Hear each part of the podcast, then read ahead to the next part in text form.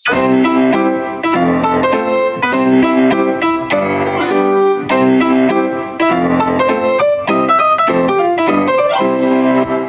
príbehy, ktoré počujete v tomto podcaste sú pravdivé. Mená môžu byť pozmenené a upravené. Pán Kavamoto. Cez potvorené dvere vidím ležať na posteli asi 10-ročného chlapca. Zaklopem. Veľa vážený pane, doniesli sme vám ten najčerstvejší vzduch z ďalekých krajín. Môj klaunský kolega doktor Trubka spoza mňa zvedavo vykúka. Chlapec sa na nás pozrie a mlčí. Trochu viac potvorím dvere.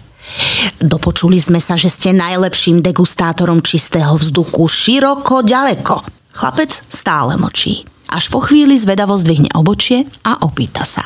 Ten váš vzduch je zďaleka? E, áno, je zo vzdialených krajín. S nádejou, že rozhovor bude pokračovať, povie doktor Trúbka. Je z Japonska? Áno, áno, presne z Japonska. Dobre, výnimočne vám dnes dovolím navštíviť ma. Ozve sa chlapec kráľovským tónom. V okamihu sa začneme správať ako kráľovskí poslovia. S veľkou úctou vstupujeme do izby a hlboko sa pokloníme. Lenže doktor Trubka v predklone stratí čiapku a nevie ju nájsť. Keď ju nájde, stratí fonendoskop. Keď nájde fonendoskop, stratí hudobný nástroj. Chytím trubku za ruku a zastavím ho. Dobrý deň. Som sestrička Lila a toto je doktor Trubka. Predstavím nás. Ja som pán Kavamoto. Povie chlapec bez váhania a uškrnie sa popod nos. Chvíľku stojíme s otvorenými ústami. Ani sme netušili, že máme tú čest navštíviť pána z Japonska s takým zaujímavým menom. E, toto je vzduch z japonských hôr Koja. Cítiť v ňom vôňu sakury. Využíva znalosti o Japonsku doktor Trúbka. Z veľkej pumpy na fúkanie balónov vykukne prvá vzorka japonského vzduchu.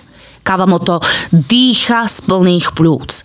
Všetci sme nadšení vzduchom, čo vonia ako rozkvitnutý strom. Vôňa jarnej sakury zaplaví izbu. Zdá sa, ako by tu naozaj vyrástol nádherný strom s tisíckou kvetov. Trúbka sa začne vznášať nad zemou a má pocit, že mu narastli krídla a snaží sa naučiť lietať. Chytá pomyselné kvety sakury a občas sa potkne o pomyselné konáre. Vychutnávame si lahodný japonský váno. Kavamoto spokojne sedí so skríženými nohami a rozíma. Chvíľami mám pocit, že sa snaží levitovať a meditovať zároveň. Elegantne mávne rukou a vypýta si ešte viac exotického vzduchu.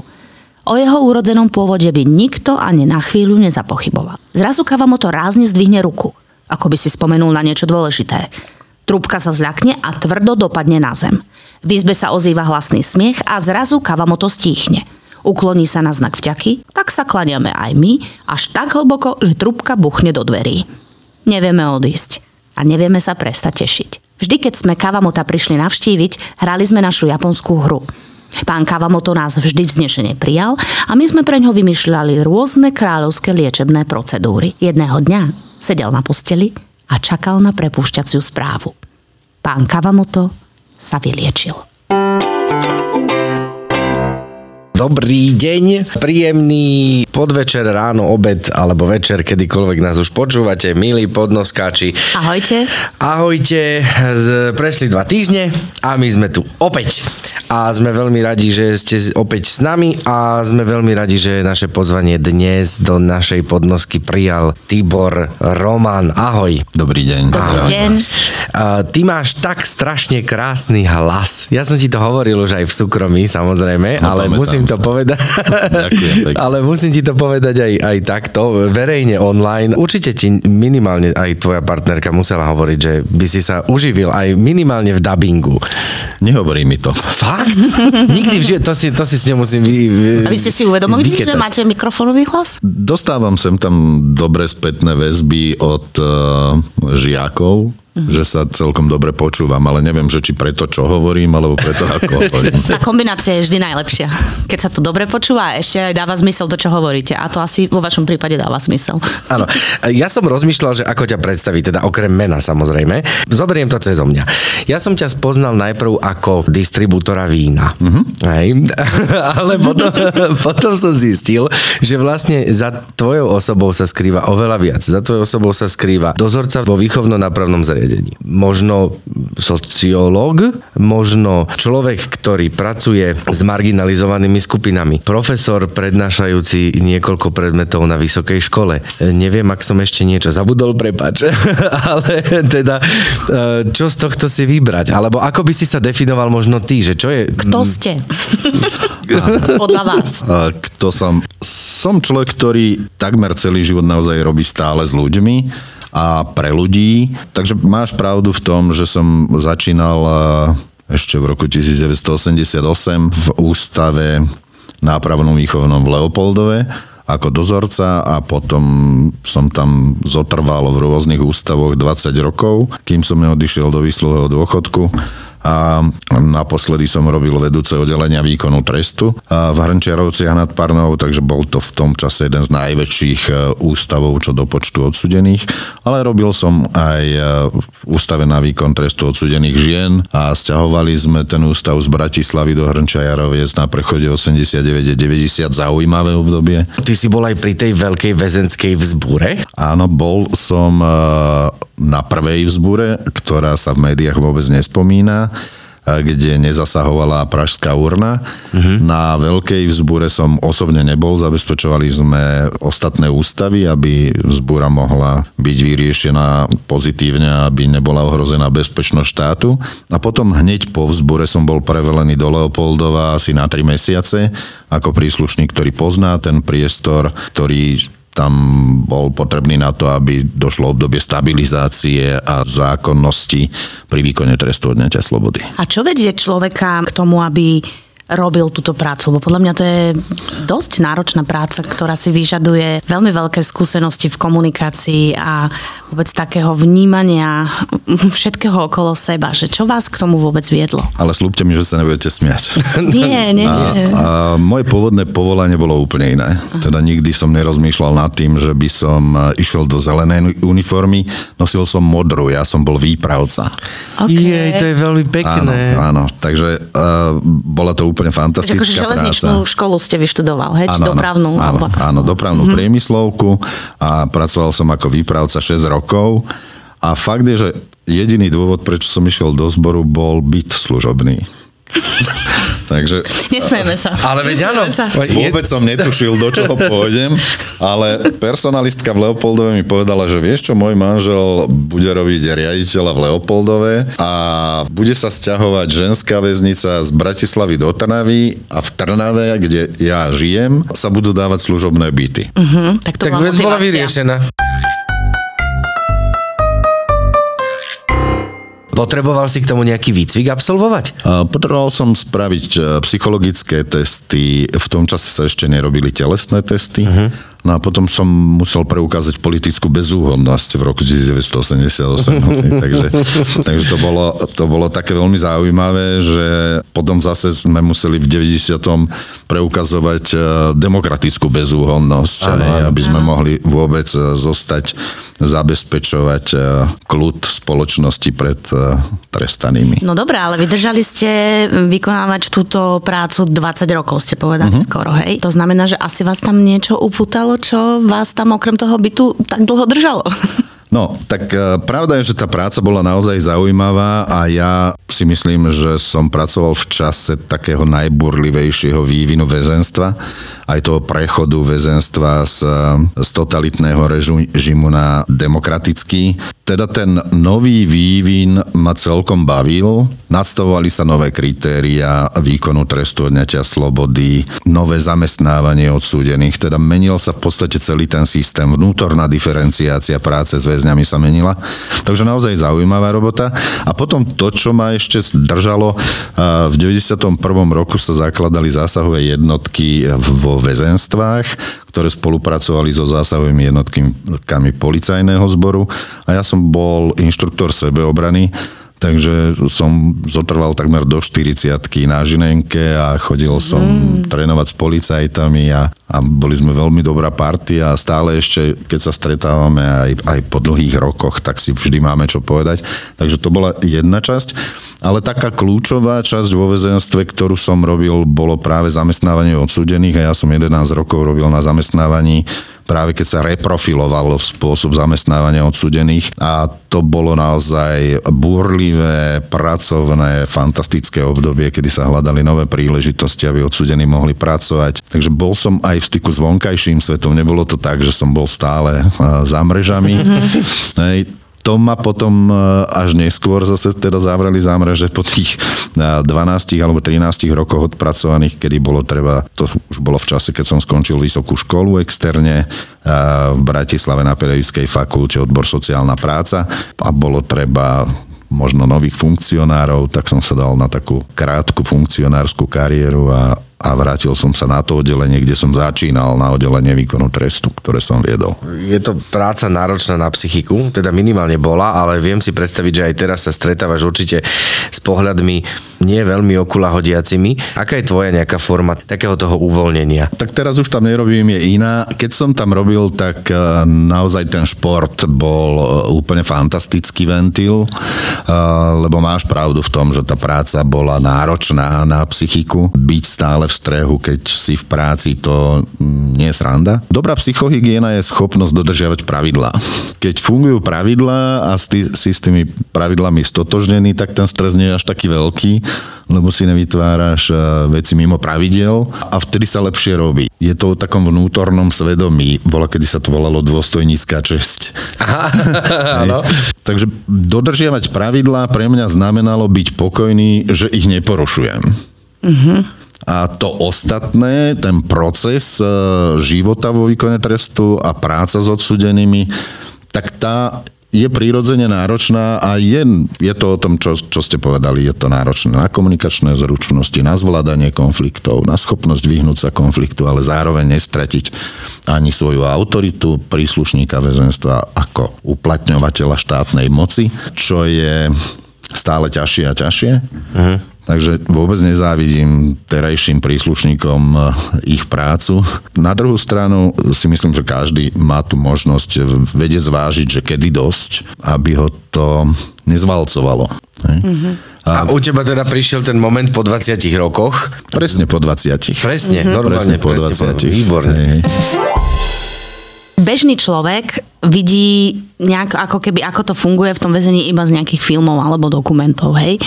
Čo už nemusí vždycky byť ako keby spojené s tou realitou. Je možné, že vlastne ľudia, ktorí pracujú ako bachary, si vytvárajú aj pozitívne vzťahy s tými väzňami?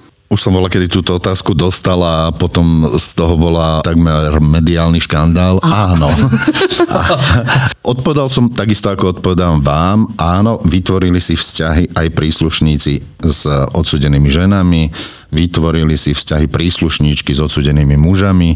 V zásade to porušenie pracovnej disciplíny. A ja som ma nemyslela možno úplne, že ta, takéto vzťahy, ale pozitívne v tom, že... Že kamarátske vzťahy, nejaké Áno, väzby. že nejaký, ta, taká, taká nejaká taká väzba na tej ľudskej úrovni, alebo je to naozaj veľmi ako keby také oddelené, že či sa to nejako prelína.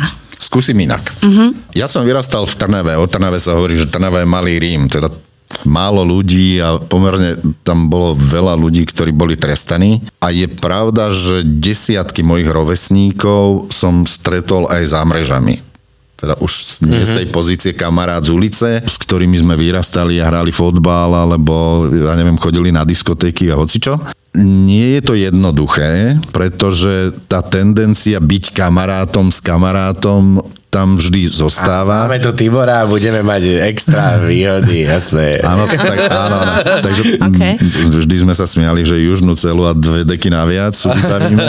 A fakt je, že služobná povinnosť hovorí, že ak sa niečo také stane, a mali by sme to nahlásiť nadriadenému a toho odsudenému by sme mali dať mimo. Nedaj, pane Bože, môžete stretnúť rodinného príslušníka mm-hmm. alebo niekoho naozaj blízkeho. Takže ak sa chce niekto vyhnúť tej kolízii, tak je treba tých ľudí oddeliť. A mať rovnaký meter vlastne na Určite. Uh-huh, okay. Musím povedať, že to nie je jednoduché. Veľa mojich kolegov to nezvládlo. Museli za to niesť zodpovednosť, ale je o mnoho výhodnejšie ísť z kratšej cesty.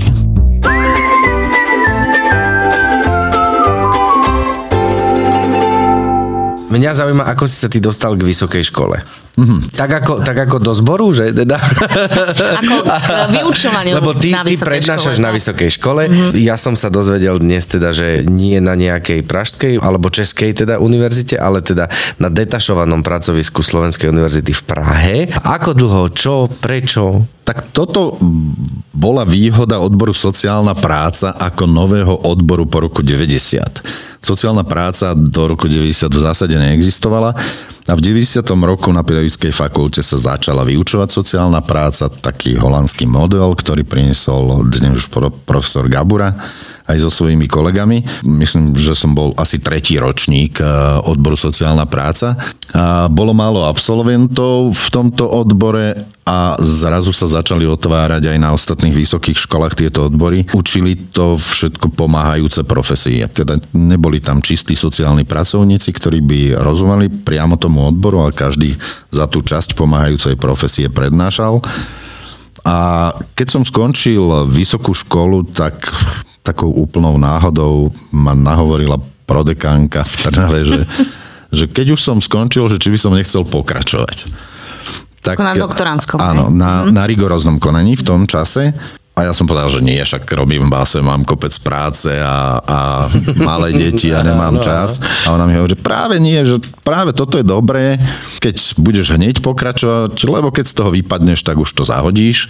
A musím teda pani profesorke Mrázovej za toto naozaj poďakovať, lebo som sa dal nahovoriť, urobil som rigorózne konanie a to už v tom čase ma oprávňovalo učiť na vysokej škole. A tá ponuka prišla veľmi rýchlo z Univerzity Konštantína Filozofa v Nitre. Takže v roku 2000 som začal učiť uh, už tam počas služobného pomeru.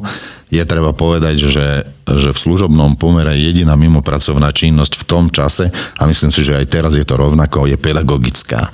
Aha, že tá je dovolená. Áno, ako keby. Takže, Aha. Aha, že popri, popri áno, výkonu áno zboru, v zbore ano. môžeš robiť len pedagogické profesie? Áno, áno. takže, takže pedagóga som mohol robiť, dokonca ma z práce uvoľňovali, mal som kopec náhradného voľna a mal som naozaj šťastie na, na dobrých nadriadených, ktorí sa dokonca skôr z toho tešili, že majú pedagóga. Takže začal som učiť tam, potom som učil pre Univerzitu Olomouc v Mojmirovciach, ktorí mali detašované pracovisko u nás a potom sa rozbehol vlak pedagogický pretože bolo treba generovať nových sociálnych pracovníkov, bolo ich málo, takže každá škola to učila. A nakoniec som učil aj na českých univerzitách, takže učil som pre Univerzitu Liberec, pre súkromnú vysokú školu v Prahe. Ten Olomouc mi zostal dosť dlho a potom som v roku 2009 začal učiť na Vysokej škole Sv. Alžbety, kde som učil od Srbska cez Rumunsko, Československo na všetkých pracoviskách. Takže to bolo naozaj husté. Ale bola to výborná škola.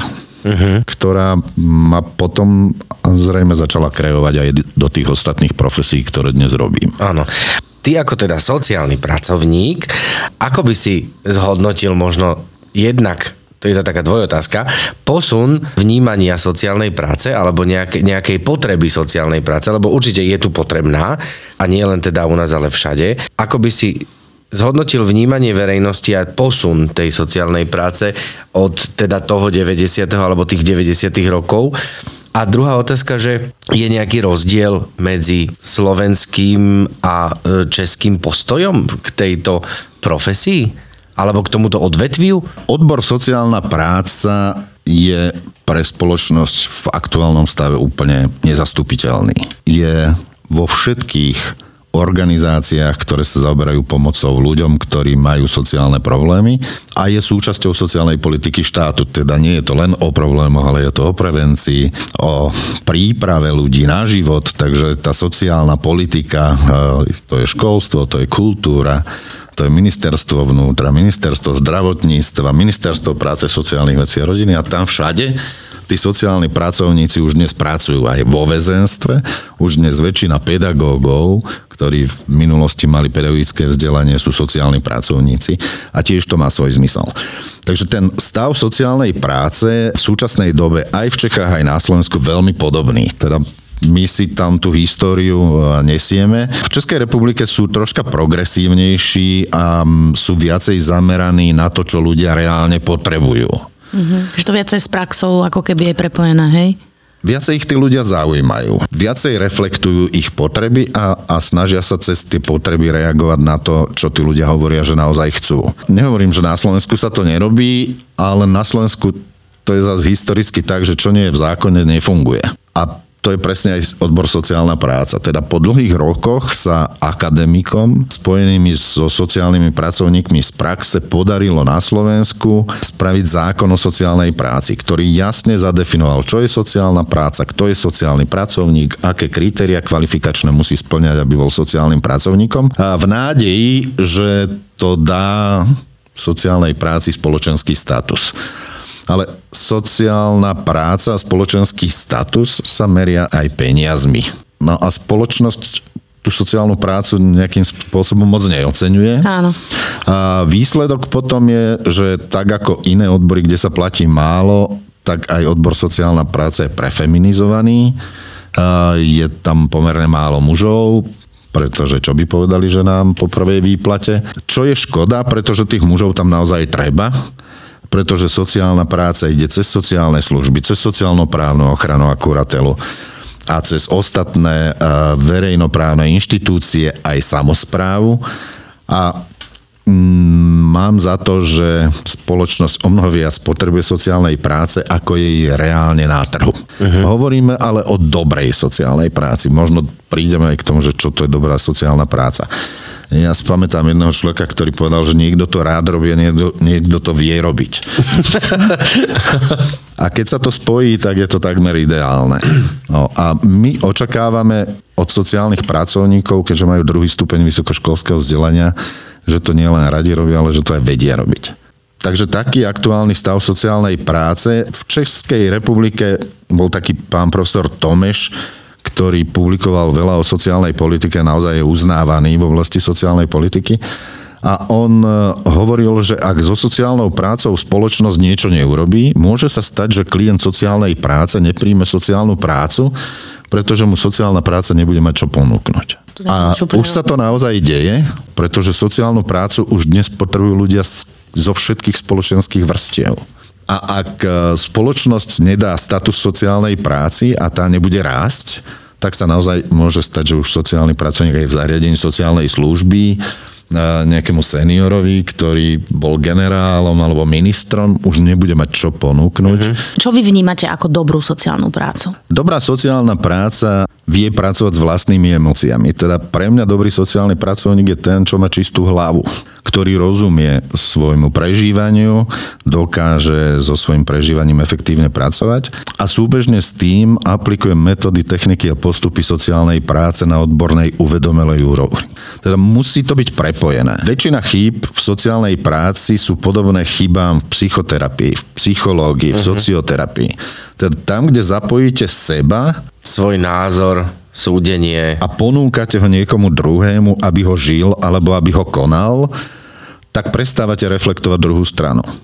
Teda už to nie je práca o klientovi, ale je to práca o vás. Ano. Teda ak nemáte tú čistú hlavu, tak pri práci s klientom vždy narazíte na vašu slabosť. To znamená, že ak tomu správne rozumiem, tak e, bavíme sa o tom, aby neradili tí ľudia iným ľuďom, ako žiť, ale aby vlastne nejakým spôsobom to vnímali takže pracujú s tým človekom a čerpali z neho. Hej, dobre som to pochopila? Perfektné. Tá okay. aktuálna filozofia Katka, wow. práve v oblasti, kde, kde vy robíte takú úžasnú robotu, je zakotvená dokonca v legislatíve. Teda filozofia štandardov kvality v sociálnych službách hovorí, že máme reflektovať potreby klienta, jeho predstavy o tom, ako by on chcel žiť, aj keď je poberateľom sociálnej služby. Čo teda predpokladá, že tí odborní pracovníci dokážu identifikovať potreby toho klienta, dokážu ho motivovať, aby si on mm-hmm. spomenul aj na potreby, na ktoré možno zabudol, alebo ktoré nejakým spôsobom potlačil a vytvára mu priestor v tej sociálnej službe, aby sa mohol seba realizovať, aby ten zmysel života hľadal v tom, čo sú jeho reálne potreby. Alebo a otvára nové možnosti. Padne, hej. Tá nová možnosť je aj zmena filozofie e, platného zákona z minulého roka, ktorá hovorí, že sociálna služba inštitucionálneho typu má smerovať pri práci s klientom k tomu, aby sa mohol integrovať späť do spoločnosti, ak je to len trochu možné. Uh-huh. Toto znie tak pekne. tak pekne, až sa mi tlačí do ústky. Jež by to aj fungovalo. Ale... No, práve tá tvoja emocionálna reakcia zodpoveda aktuálnemu stavu sociálnych služieb na Slovensku, ktorá mne prípada skôr ako appendix spoločnosti, aj keď sa tvárime, že nie pretože sociálne služby sú v zásade v kolapse. Teda my sme majstri aranžmánov v legislatíve. My vieme vytvoriť dobrú legislatívu, len nevieme pripraviť prostredie na aplikáciu tej legislatívy. A myslíš si, že je to dlhodobý proces, alebo že je to vlastne, tak ako mnohé odvetvia zasiahla korona a dosť im ublížila, tak e, je pod tým podpísaná teda aj tento koronavírus? Je pravda, že koronavírus e, aj v sociálnej práci zrejme vo všetkých segmentoch spôsobil také rozčlenenie spoločnosti. Ľudia začali byť menej sociálne mobilní, viac sa uzatvárali, Zostalo im to. Zatiaľ ešte nie sú takí rozbiehaví, aby vyhľadávali aj tie stratené sociálne kontakty a nejakým spôsobom ich polievali a živili. To uzatváranie sa do seba vôbec nevedie k ničomu dobrému, pretože potom ľudia žijú viacej sami so sebou a so svojimi myšlienkami a nemajú s kým zdieľať a, a tá miera pochopenia a empatického porozumenia je v práci s ľuďmi úplne nevyhnutná. Na druhú stranu ale koronavírus preukázal, že v tom čase sociálna oblasť zapla cez svoje limity. Teda tí ľudia, o ktorých hovorím a mám na nich aj taký trochu kritický pohľad, preukázali, že dokážu o mnoho viac, keď naozaj o niečo ide. Teda dokázali sa spojiť, dokázali nemyslieť na to, že málo zarobia, dokázali preukázať tímovosť, spoluprácu a fungovali naozaj cez únavu a aj často vlastnú chorobu, hlavne v inštitúciách pre klienta, teda ten ľudský potenciál tam je veľmi silný, potom ho ešte treba teda udržať a posilňovať. A toto sa bojím, že, že sa nestane. My dlhodobo máme identifikovanú týchto ľudí únavu. A ľudia, ktorí robia s ľuďmi a sú unavení, robia chyby. A tie chyby sú vždy nasmerované na príjimateľa, na toho klienta. Ano. A on chudák často ani o tom nevie, že je obeťou dlhodobej únavy alebo následkov. Prepracovanosti, áno, vyčerpania. Áno, tí ľudia sú unavení, je ich málo, toto je treba úplne jasne zadefinovať, hm. že, že počet sociálnych pracovníkov, počet pracovníkov v sociálnych službách, sociálno-právnej ochrane, kuratele je poddimenzovaný tam nie je možné si vymyslieť od stola na ministerstve nejakú tabulku, podľa ktorej sa bude fungovať. Uh-huh. Je treba úplne jasne zadefinovať reálne potreby klientov. Ej, to je to, o čom som hovoril, že vymyslíme zákon, kde máme vysoké nároky na odbornú činnosť, ale nevytvoríme priestor, aby bolo dostatočné množstvo odborníkov, a ktorí to reálne áno. budú robiť. A ktorí budú motivovaní. No, presne tak. No, ale... A ešte jedna taká zaujímavá poď, téma. Poď, no, poď, no, poď. téma, čo sme sa aj rozprávali ešte, kým sme začali nahrávať podcast, ešte by sme sa aj o tom mohli rozprávať. No to myslíš to, čo som teraz chcel? A, no presne ano, to myslím. Presne, presne to, hej? Čítame si myšlienky. Áno, my sme sa rozprávali o e, jednom projekte, ktorý si teda tiež nesupervidoval, ale hodnotil. Hej? Povedal som to správne, že ty si bol zavolaný, aby si zhodnotil výsledky 7-ročnej práce na tému sociálnej inklúzie marginalizovaných skupín. Áno, mal som to šťastie sa po dlhých rokoch vrátiť eh, k rómskej minorite. Ja som ju teda poznal veľmi dobre z tých čias práce vo väzenstve. Mm. A je pravda, že práca s odsúdenými Rómami je úplne iná ako to, čo si spoločnosť o Rómoch reálne myslí. Tak aj pre mňa to bola taká zaujímavá výzva, ja som si myslel, že už s Rómami pracovať nebudem, ale vždy je to tak, že, že sa niečo zmení Hej. Keď som odchádzal z väzenstva, tak som si povedal, už nikdy nebudem robiť s takýmito ťažkými cieľovými skupinami.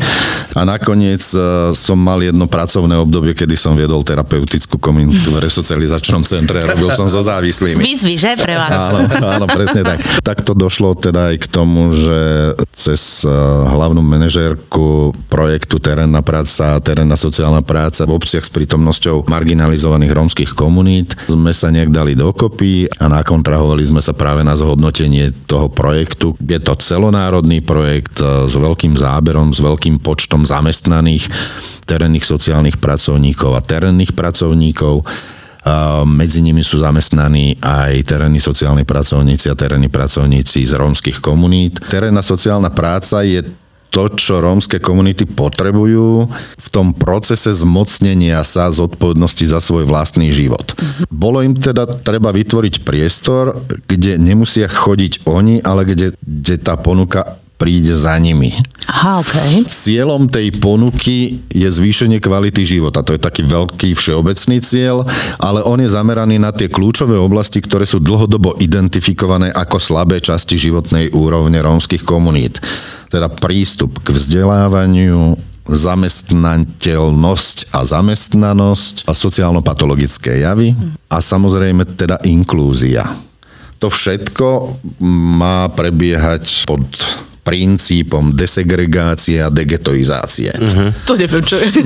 No, v, v, princíp, ktorý neoddeluje ľudí na bielých a Romov a teda tým pádom ich nesegreguje a to je, že aby nebývali v osadách, ale aby sa aby bývali ľudia spolu. To odkiaľ vieš takéto slova? Tak som si to odvodil. Okay.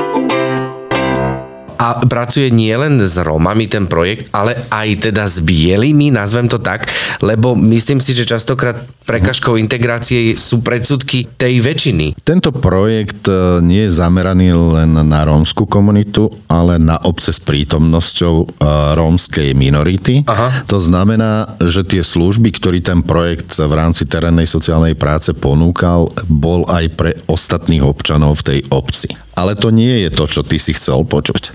Terénna sociálna práca na tej integrácii skôr robila individuálne podľa osobnosti tých ľudí, ktorí v teréne s tými ľuďmi robili. Teda to zbavenie spoločnosti predsudkov terénna sociálna práca nedokáže.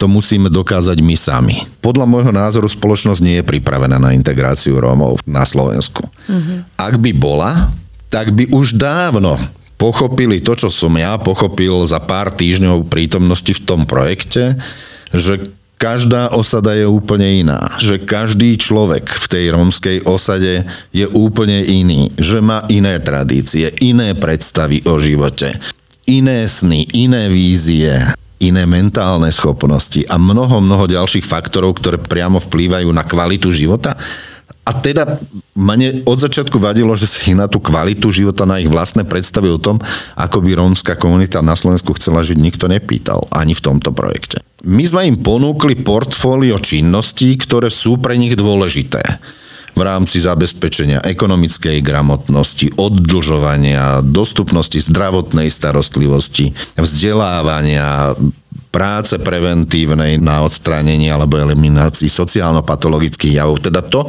čo v spoločnosti stále počujeme, že v tých rómskych e, osadách je, ale to je málo. To nie je možné hodiť do jedného veľkého mecha a zgeneralizovať, že táto ponuka zmení kvalitu vášho života. Teda tá práca by mala mať o mnoho vyššiu kvalitatívnu úroveň v jednotlivých regiónoch a dlhodobú. Pretože to, kde dnes rómska komunita je, to ich spoločnosť naučila po roku 91. Mm-hmm. Počul som mnohých Rómov, ktorí e, vyrastali pred rokom 89 a oni exaktne komunikujú, že necítili pocit diskriminácie od bielých. Aha pretože s nimi vyrastali, chodili do školy, boli s nimi na vojne, pracovali s nimi, toto zdôrazňujem, pracovali s nimi. A ak e, boli normálni, tak je to tak, jak medzi bielými. Teda keď, no jasné. Hej?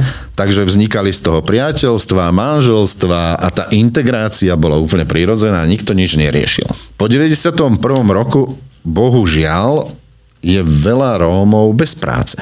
A teda oni sú v tom stupni odkázanosti, kedy majú nárok na dávky hmotnej núdzi, alebo iné dávky podľa toho, v akej sú sociálnej situácii. A spoločnosť na to pozerá negatívne, lebo sa im zdá, že príliš veľa Rómov je poberateľmi štátnych dávok. Nie je to tak. Aj bieli poberajú dávky v hmotnej núdzi v rámci sociálnej podpory alebo sociálnej pomoci. Pokiaľ sa nebude s tými ľuďmi pracovať individuálne a nebude sa im vytvárať podľa mňa priestor na zvýšenú sociálnu mobilitu, tak tej integrácii nikdy nepríde. My nemôžeme očakávať, že Róm z rómskej osady sa rozbehne do spoločnosti a, a my ho tu teraz... Tak som áno, tu! Tak som prišiel a vy ma integrujte a my povieme tak vítaj a buď integrovaný. Takže takto to nefunguje. Je fakt, že sú iní. Majú iné hodnoty. Mm-hmm. Majú inú predstavu o svojom živote ako my a toto mi v celom tom projekte dosť prekážalo, že, že im nútime náš spôsob života. Pričom my sa každý deň pýtame, či ten náš spôsob života je správny. Uh-huh. Ale ponúkame im ho ako jediný, ktorý je správny. A z toho potom aj vychádza to, že s predsudkami sa nepracuje, že jednoducho tí ľudia sú takto videní ale kriminálnici sú aj medzi bielými, aj medzi Rómami. Zlo je všade. Povedal bývalý člen väzenskej justičnej stráže, takže mu môžeme veriť. A na druhú stranu teda musím povedať, že moje skúsenosti z väzenstva sú také, že Rómovia vo výkone trestu sú disciplinovanejší ako väčšina. Áno. Že presný opak. Áno. A pracovitejší. Uh-huh. Čo by si nám nejakým spôsobom vedel tak odhaliť z toho hodnotenia? Keby si vniesol možno taký trošku osobný pohľad, alebo taký, taký nejaký tvoj dojem, že je to aspoň na dobrej ceste? Áno. Áno. To, čo sa možno takým populistom páčiť nebude, ak niečo dlho kazíme, tak to musíme dlho napravovať. Pri práci s ľuďmi je to tak. Ľudia nie sú stroje ne, nevieme vymeniť súčiastku v ich hlave, aby fungovali, mysleli, žili inak. Teda ak oni majú nejaké naučené formy správania, štýlu života a súčasťou toho je znížená ekonomická gramotnosť, nižšia zodpovednosť k sebe k samému alebo k čomukoľvek spoločenskému životu, tak je treba dlhodobo a kontinuálne s nimi pracovať podľa toho, aké sú ich individuálne možnosti a schopnosti, aby došlo k nejakej zmene. To je tá kvalitatívna úroveň. My všetci vieme, čo nám škodí a považujeme sa za normálne a presne tak. A tak či tak to urobíme. Krásne to povedala jedna terénna sociálna pracovníčka zo stredného Slovenska. Mi hovorí, že pán docent, ja mám pocit, že my ich príliš kárame. My by sme ich viacej mali podporovať. Teda presne to, čo sa aj v poradenstve alebo v supervízii nerobí. My ich hodnotíme často negatívne a oni na to nie sú zvedaví, oni už sú na to zvyknutí. Práve naopak, oni už si vytvorili taký vlastný obranný mechanizmus, ako sa proti tomu brániť. Hej, takže my niekedy označujeme za neprispôsobivých, ale fakt je, že to nemôžeme generalizovať, že mnohí nie sú neprispôsobiví, len sa prispôsobujú nejakým formám správania, ktoré dostávajú z druhej strany. Teda to vzájomné pochopenie, vzájomná úcta, kto tu je neprispôsobý? Áno, áno, áno. áno. áno. Tak to, to mi tam absentuje. Teda to je tá jedna časť. Tá druhá časť je, že naozaj tí ľudia žijú vo veľmi nízkych sociálnych podmienkach. Teda tá ich kvalita života, ak by sme ju mali prirovnávať bežnej populácii, je naozaj znížená o mnoho vecí, s ktorými je treba robiť. Ale čo je dôležité, my hovoríme o Rómoch a nehovoríme teraz o generáciách Rómov. A fakt je, že každá tá generácia potrebuje iný druh podpory a pomoci. Hej, teda deti potrebujú vzdelávať a učiť sa, aby nechodili poza školu. Dospievajúci sa potrebujú naučiť e, nejakým formám správania, zdravotnej starostlivosti, zodpovednosti, zodpovednosti a tak ďalej. Tí, ktorí už sú dospelí, sa potrebujú učiť tomu, aby sa im oplatilo pracovať a aby nemuseli hľadať legislatívne diery, prečo do práce nechodiť. Uh-huh. Paradoxne teda Pritom e, vám chcem povedať, že ja im toto vôbec nezazlievam a každý normálny človek by mal urobiť to isté, lebo my všetci vieme, za čo chodíme do práce. A ak mám chodiť do práce za peniaze, ktoré sú takmer rovnaké, ako sú dávky sociálnej pomoci, tak niečo je v tejto sociálnej politike a priori chore. Uh-huh. Hej. My sme sa vždy pýtali, že koľko zarobím a za koľko do práce chodím, pretože chodiť do práce to sú náklady spojené s tým. Teda my nemôžeme povedať, že zarobíš ne, nejaké koruny a, a mal by si teda pracovať a prispiať do tej spoločnosti. Teda bohužiaľ, ten systém vývinu demokratickej spoločnosti na Slovensku ich naučil, aby sa v tej legislatíve pohybovali tak, Čo je ľahšie pre nich. čo je pre nich jednoduchšie, čo je pre nich lepšia cesta. Áno. A z generácie na generáciu to je horšie. A toto je problém. Teda tie staršie generácie, oni chcú pracovať. Oni si aj tú prácu vážili. Aj by ju radi mali. Bohužiaľ, väčšina tých rómskych komunít je práve z tých oblastí Slovenska, kde tá miera nezamestnanosti je vyššia. A ak je tam len čo len troška nádych diskriminácie, tak je viac ako jasné, že zamestnávateľ skôr zamestná bieleho ako Róma.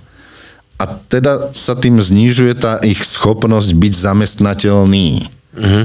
Preto aj ten cieľ zamestnateľnosť mal smerovať k tomu, aby sme tých ľudí urobili uplatniteľnými na trhu práce. Musím povedať, že je pomerne vysoký počet eh, Rómov z východného Slovenska, ktorí migrujú za prácou do Anglicka a do iných krajín a, a celkom dobre sa im darí. A vedia aj jazyk? A musím teda povedať, že aj jazyk sa naučia, že aj ich deti chodia do anglických škôl a že tam ani necítia akýkoľvek pocit diskriminácie, Tak, lebo tam pretože sú farba aj- pleti v tak. multikulturalite Tak. je úplne rolu, normálna. áno. áno. A toto teda ja zazlievam našej spoločnosti na Slovensku, že tento predsudok eh, sme neprekonali a že nie sme zvyknutí na multikulturalitu. A povedzme, mohli by sme to ale teda ospravedlniť možno, ak sa to ospravedlniť dá, že sme len veľmi mladá demokracia a teda oproti ostatným štátom asi potrebujeme ešte čas na to, aby sa to nejaké všeobecné verejné povedomie menilo. Ja tiež tak akože optimisticky mám pocit, že pomaličky sa to hýbe k lepšiemu a dúfajme, že sa toho dožíme. Ale vraciame sa vlastne oblúkom na začiatok, teda, kde je veľmi dôležité to sociálne povedomie. Verejná mienka o tejto profesii. Pretože ak ľudia tomu dajú váhu a budú cítiť, že to je potrebné, tak potom sa začnú diať veci. Nám sa veľmi dobre počúval si, ty. Nám si sa veľmi dobre počúval. Hej, úplne nám u, Uh, naozaj, že to bolo skvelé a až, až sa mi naozaj nechce veriť, že uh, musíme končiť a na teraz ti ďakujeme. Čo viac povedať? Ďakujem pekne aj ja vám. Otvorili ste veľké témy. Všetky tie témy, o ktorých sme hovorili, sú veľké. Mňa dosť mrzí, že, že sa o nich hovorí málo. Mhm. To je aj dôkaz toho, ako veľmi spoločnosti záleží na tých témach, pretože ak by ich, na nich záležalo, myslím si, že, že by to bolo častejšie ako kriminoviny. áno, áno. S týmto posolstvom sa môžeme, myslím, že rozlučiť, milí podnoskači. Kriminoviny by sa mali preorientovať na sociálne noviny. Kiež by. Dúfajme, že sa toho dožijeme, ale čoho sa dožijete vy, milí podnoskači, je určite to, že o dva týždne sa budeme počuť zas. Ďakujeme, že ste nás počúvali. Tiborko, ďakujeme veľmi týždeň. pekne, že si prišiel. Ďakujem Ďakujeme. ja veľmi pekne vám, vážim si, že ste ma zavolali. My si vážime, že si si našiel čas. No a takto sme sa odvážili a teda sa už naozaj lučíme. Ahojte. Dovidenia. Dovidenia.